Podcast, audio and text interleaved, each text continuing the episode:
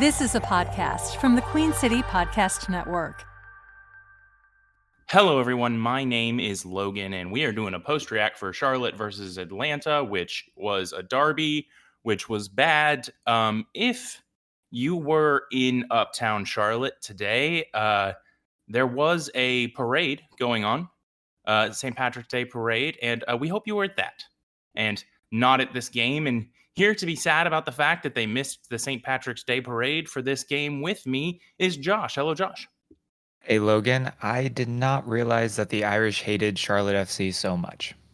Nor did I. You know, you learn something new Yeah. every day. Yeah. Um, this is not going to be a, a a positive. We we're going to No. try and do some positive, but this is not in general going to be positive. And if you have any knowledge about what happened in the game, you know why. You know, uh, Josh, I went down to the field as I normally do. hmm I do my my round. You know, I get some shots of the crowd. I talk to some people. I I, I try and use my position to to also bring a little bit of hype to the team. You know, they're very kind in letting us, uh, you know, work as media. You know, we get access through them. So I try and I, I try and use both us getting content and and giving hype as as something I can do to give back a little bit. Mm. And while I was down there, I was editing uh, something on my phone really quick, and I was standing up next to the wall, and above me, one of the fans had a full beer that I guess they had sat on the railing and turned around accidentally and knocked the entire beer all over me. This is before the match has even started. And Not that even was a fun beer shower. not even a fun beer shower. And that was probably the best thing that happened in that match. So it's not great. Uh, obviously, with these post reacts, uh, we can be a bit, a, a- a little bit, a little bit sour, a little bit, a little bit angry, a Mm. little bit upset, a little bit emotional, uh, and uh, in all of that, in all of that rage and sea of sadness and lost oblivion, Josh has come on and he has asked us to look for the positives. So, so we're gonna do it. Even today, we're gonna give out two crowns, but after that, I think it's two cards apiece. Do you feel like that's fair, Josh? Yes. We're gonna we'll start with the positives. Do you have a crown for me today, Josh? I do. Uh, so my crown goes to um, Charlotte FC, and I'm assuming the supporters groups and whatever conversations they've had over the past couple weeks to deal with the issue from the opening game with the supporters march and the lack of available seating for those who participated in the march. Um, today, anyone who was in the supporters march got a band, basically. Um, and they had the center section closed off until the supporters march got in there. They did a pretty good job of checking both ticket and band to make sure that you had them both before letting you into that middle section. Um, and I think it was a good compromise because I did participate in the supporters march today. By the time we got there, both sections on either side behind the goal were already full, but the middle section was pretty much empty they let everyone who was in the march in there and it just felt at least initially like a better atmosphere than the opening game um, the club the supporters groups who i'm sure had conversations they didn't the club especially didn't have to do anything about it they could have just let people continue to go wherever but i think that this was a really good solution to a problem i think it worked really well and it wasn't high tech or anything it was just a wristband like you would get if you're going to you know a club or something um, and it seemed to work really well. So I think taking that feedback, if there's anything positive we can say today, is that this club is open to fan feedback about the day to day operations of going to the game. And that was really nice to see. Yeah. Yeah, I mean that that is really really good as somebody who who does not necessarily have to to handle that situation now. It's good to hear that something that wasn't great in the beginning has gotten handled in a good way. Uh, I am I'm not going to lie, desperately struggling for a crown. And so I think I'm just going to crown the weather, Yes. which was very nice today. Yeah. As a general rule, there was a very light breeze. It was cool. So, like, if you wanted to wear a stylish jacket, you Mhm. had the opportunity to wear a stylish jacket, sort of show off your personality, your flair, Maybe right? one of those reversibles that they've been selling. maybe one of those pretty reversibles. If if you wanted to maybe do a little bit lighter garb today, you could have gone, you could have sat in the sun, you could have enjoyed the sunlight. Um, if you didn't want that, you could have gone to the shade. You could have enjoyed the shade. You know, maybe uh, maybe just uh, what whatever way you choose to enjoy it. It was really nice, sort of cool, beautiful weather, and uh, and I appreciate that. How about you? Did you enjoy the weather? It was very nice once the once the sun hit. You know, in the summertime when you're in that supporters section, uh, the sun kind of beats on you mercilessly, and it's like 95 degrees, and it's awful. But today, I actually wanted the sun. It was a nice, you know, like you said, cool breeze, sunshine out, high 50s, beautiful day. Um, Everything you only the for. football could have matched the weather. oh yeah. Um, I I don't. So so obviously it's a bit of a joke to to pull out two two crowns and not even consider mentioning a player. Um, I think. How about this, Josh? Would you be okay with no explanation or with like a, an eighth of a sentence of an explanation, giving the softest of crowns to maybe one or two people? we can do that. I'm gonna have to dig deep. Yeah. Um, then I'm going to go ahead and take the easy one because normally I leave the I leave the softballs for you guys, and then I end up just struggling over here on the side. Uh, Kerwin Vargas looks like a player, and he's a thousand times more effective than literally anything else on that right side. Uh, he came in late today. He looked pretty decent. Um, I think he's old enough. I think he's good enough. Yep. Crown Kerwin Vargas. Anything you want to tack onto that? Um, if I'm really searching, I think I'd probably go with Kamil. Yep. Um, just because of all the all the players who started this game, I think he had the biggest impact, whatever that might have been in a three nothing loss.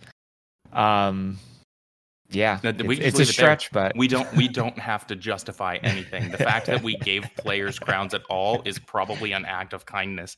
Um, uh, let's move on to I think the meat of the podcast. Uh, as Yeah. much as I'm sure the fans love hearing us talk about the weather, um, it was not great, and so I think two No. cards apiece is fair. Mhm. Uh, how about we do? Uh, you get a card, I get two cards, and you get the last one. That sounds good to me. Do it. Uh, my first card is going to Nathan Byrne. Um, I would really, really like the Nathan Byrne that we saw for six games last year. I don't know if he has a brother named like Drake Byrne or something who they have switched places. I do not know what is happening. Um, this is not the same player that I saw last year who was defensively sound, who read attacks. Um, this is a guy who, on that first goal, I granted I didn't have the greatest advantage points, but I had to text out to our group chat being like, "Where was Byrne?" Because he was so late in recovery. Um, he has offered, I think, very little defensively, very little offensively.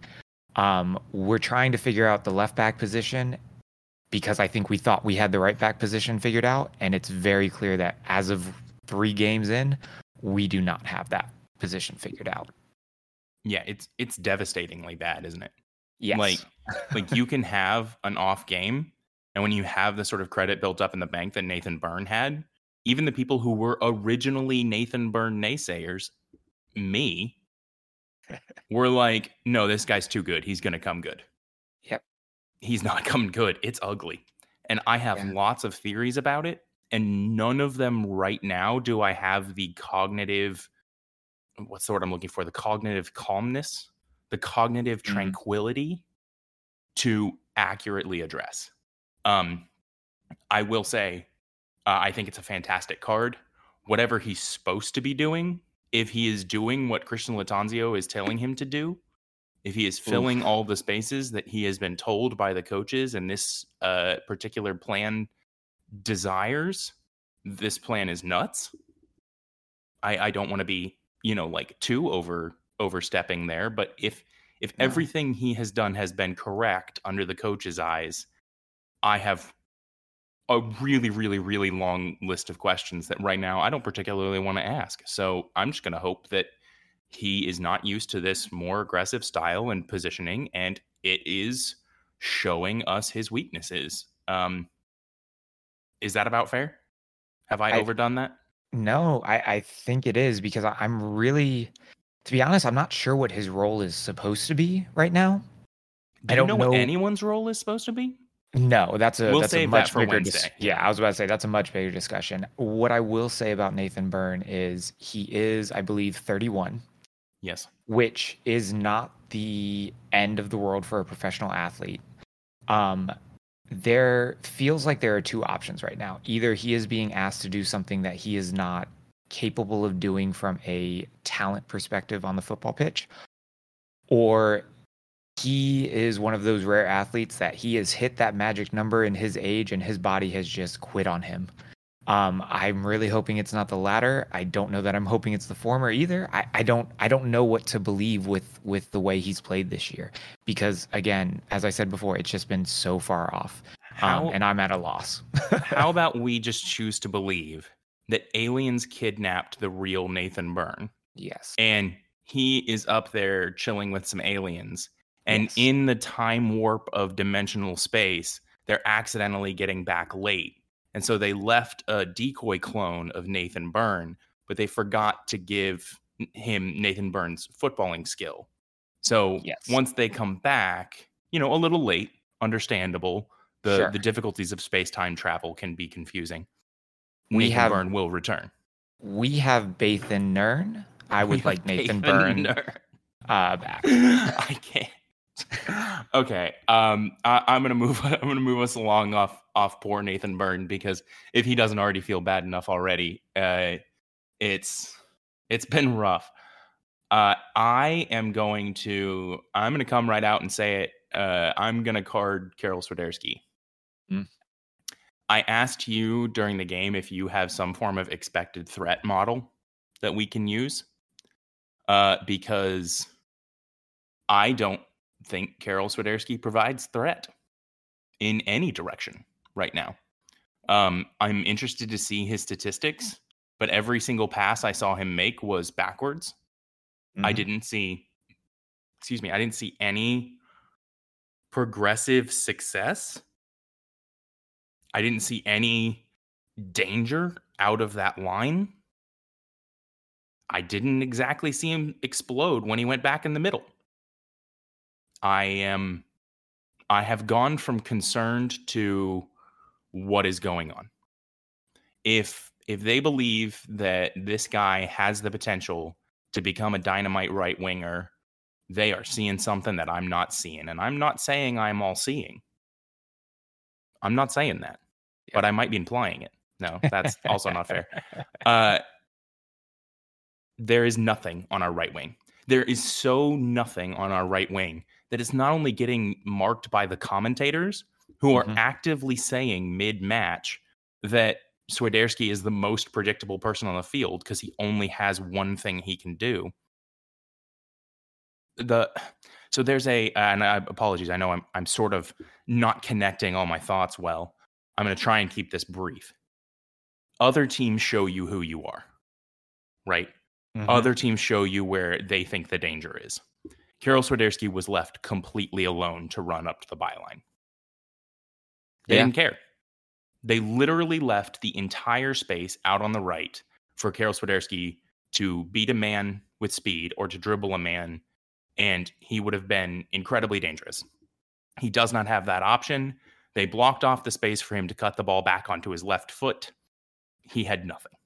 It was so obvious that they were what quadruple marking uh Kamil on the other side because they didn't need the manpower on the other wing. I mean, uh, other teams show you who you are, and the other team was laughing at Karol Swiderski. It is somewhat disturbing to me. Um, I know I'm going to watch this back and I'm going to find things he did better. Mhm. I know that I am personally on a bit of a train where I am struggling to see what he is providing to this team.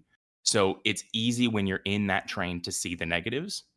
And that's kind of why we wait and we reassess things on Wednesday so we can we can clear our minds and try and really assess them clearly. But I Yeah. am frustrated with Karol Swiderski. Um, do you want to go? Do you want to go into our our Polish striker slash ten slash right winger? Yeah, so I am I am right there with you on the on the wing with with Karol on the wing. I was over that experiment 45 minutes into the St. Louis game. I didn't think that we needed a repeat of it this game. Um, there is one moment that sticks out in my mind that Karol did really well. He is around the halfway line. Um, he rides a few challenges. He gets fouled a couple times. He eventually loses the ball. They call it back for advantage, and he wins a free kick there. That is about the extent of things that are positive that pop out in my mind with Karol Swiderski out on the right wing. I am still, I think, more confident that he could make an impact in the middle. I know he didn't when he was eventually moved back in there. Um, but the bottom line is I I am very much a person who has patience for experiments and has patience for things to try to give a few games to see if they work. In this case, I don't think we need to continue to see Karol Swiderski out on the right. There are a number of things that he cannot do out there speed, dribbling, I would almost say passing in some respects as well that just it doesn't work out there. Also, I'm a believer that Karol Swiderski, I think one of the reasons at the end of last year he thrived so much in that 10 role is because I think he he gets into a game when he can be on the ball a lot. When he feels like he's involved in the game. If you put someone out on the wing, they're not going to get that opportunity. Um, it is not working and at some point the question either needs to be does Karol fit in this team or does he not? if he fits in the team, you have to play him where he fits best, which is centrally. If he doesn't fit in the team, you have to bench him. And that's kind of where I am as a Karol Swiderski fan. Because I will say that I want him to succeed here. I do like the player, but it really is not working so far this year. It's really ugly. Um, I had one because we remember moments, right? We go mm-hmm. back and we study shapes and we go back and we study tactics, but we remember moments. And I had one moment in this game where Karol got the better of his man on, on that right side and he pulled the ball in perfectly. He did exactly what everyone knew he was going to do. There was no disguise about it. He just happened to do it well enough that he beat his man on that right side. And he, he got the ball into a fantastic shooting position at the edge of the box, set up perfectly for his left foot. Like a winger takes this 100 times out of 100. Mm-hmm. Even if you don't hit, even if you don't score it, with his left foot, it should be dangerous. It should be on frame. It should create threat. And it should make the other team respect you shooting from outside the box. And he just doesn't take it. He just he just lets it go. He is not a winger. He no. does not have the skills. He does not have the mentality. He has the left foot, and that's about it. Mm-hmm. Um, I'm going to move on just so we don't end up spending this whole time going down a rabbit hole. Uh, I'm going to take my second card. And this one might seem a little harsh because I think a lot of people didn't play really well today. Um, but I'm gonna I'm gonna give a card to Pablo Sisniega. Mm. Uh, he did not look steady. And don't get me wrong, any goalkeeper having given up the number of goals, even with the amount of them that were not necessarily his fault, any goalkeeper having given up the number of goals has to be a little shell shocked but there was one time, there were a number of times that I would have expected better out of Pablo Sisniega. I think mm-hmm. all of the goals are pretty well taken. I think if your keeper's in form, at least one of them gets saved, mm-hmm. um, potentially two. But that is not why I think I'm throwing a, a, card out here. There was one time a ball came in the box and it was routine. Pablo Sisniega is not a short man. He mm-hmm. is taller than everyone there and he can reach up with his hands. And he goes up to grab the ball and he just fumbles it. I mean, just sort of zero confidence in his box, zero command of the space, fumbles the ball. And thankfully, he fumbles it to a Charlotte FC player and it does not become a goal. But if he fumbles it a foot to the left or right there, it's at an Atlanta player's feet with an open goal behind him. And there was nothing difficult about that grab. There was no one tackling him. There was no one running in at speed.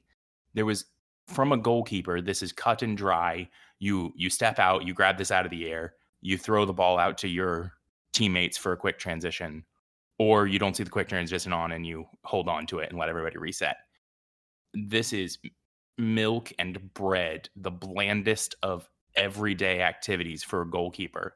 And that fumble there was just a a ringing sign that he's not comfortable. He doesn't feel like he owns the space. Maybe maybe the shell shock of the other goals is getting to him. I, I don't know exactly what it was, but he didn't look good today. And he didn't look like he owned that area.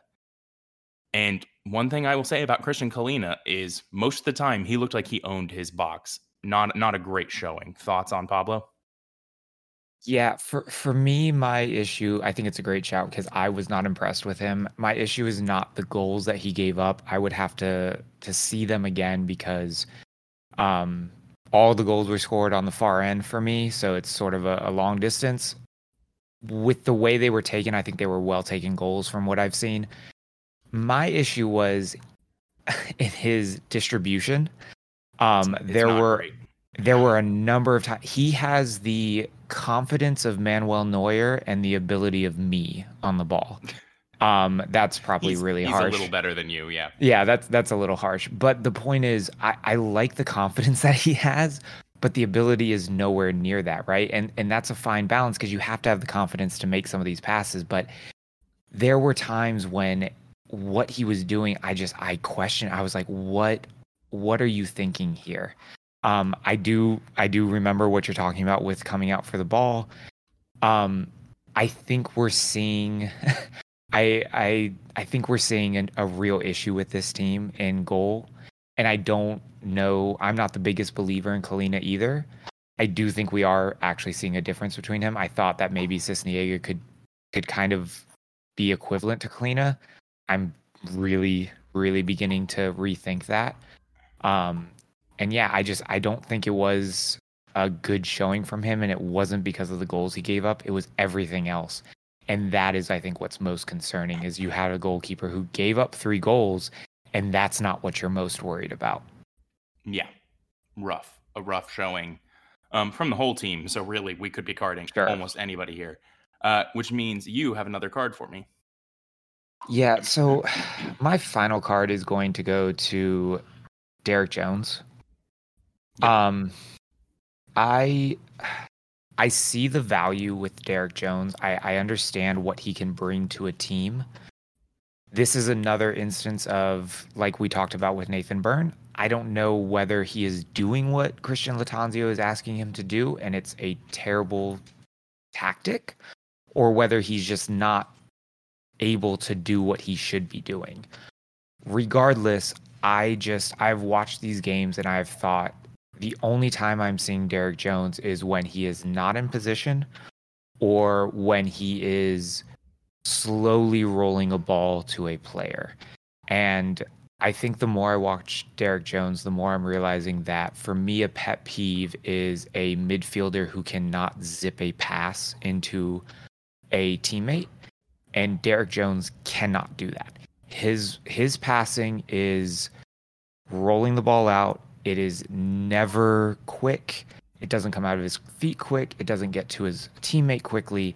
It is always just feels so slow. There are a lot of things he does well, but from someone in his position, I need more and I'm I'm very quickly reaching the point I think with where you are with Swiderski is where I am kind of with Derrick Jones, which is there's a player in there, there's talent in there, but I just do not believe it's going to work.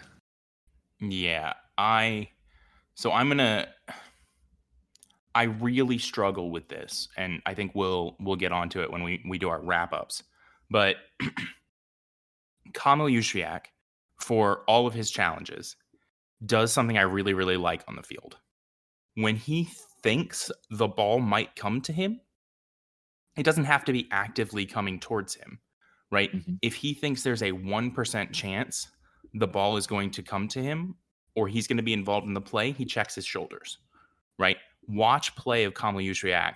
The moment that he is involved defensively, offensively, he he turns a switch on and he goes bam bam with his head and looks left and right. And he scans the whole field to the mm-hmm. best of his ability in a half a second, right? It's a really really good skill because most of the time he receives the ball and he already knows what's going on around him. Right. Occasionally something will pop out and he, you know, he doesn't have the time to do that. But he predictively reads the field really, really well based on what I have seen. Derrick Jones feel feels like every time he gets the ball, it's a surprise. like he didn't know that he was going to get the ball. He didn't yeah. know that the ball was in the area. He didn't know that uh, mm-hmm. he doesn't know what teammates are around him or what uh, players from the other team are around him. He kind of gets the ball and goes, "Oh, this is a nice surprise. Uh, now what?" And I understand. I have seen some really good defensive action when the game is in front of Derrick Jones, right? Mm-hmm. When Derrick Jones is in his hole and not in no man's land where he appears to have set up a house. Um, when he's in his hole and the game is in front of him, running at him, he actually is really good at cutting out passing lanes and that's why yes. we see him doing this this thing where you know they will try and make a pass transition through the middle and Derrick Jones just cuts the pass out. Yeah. He's actually quite good at that.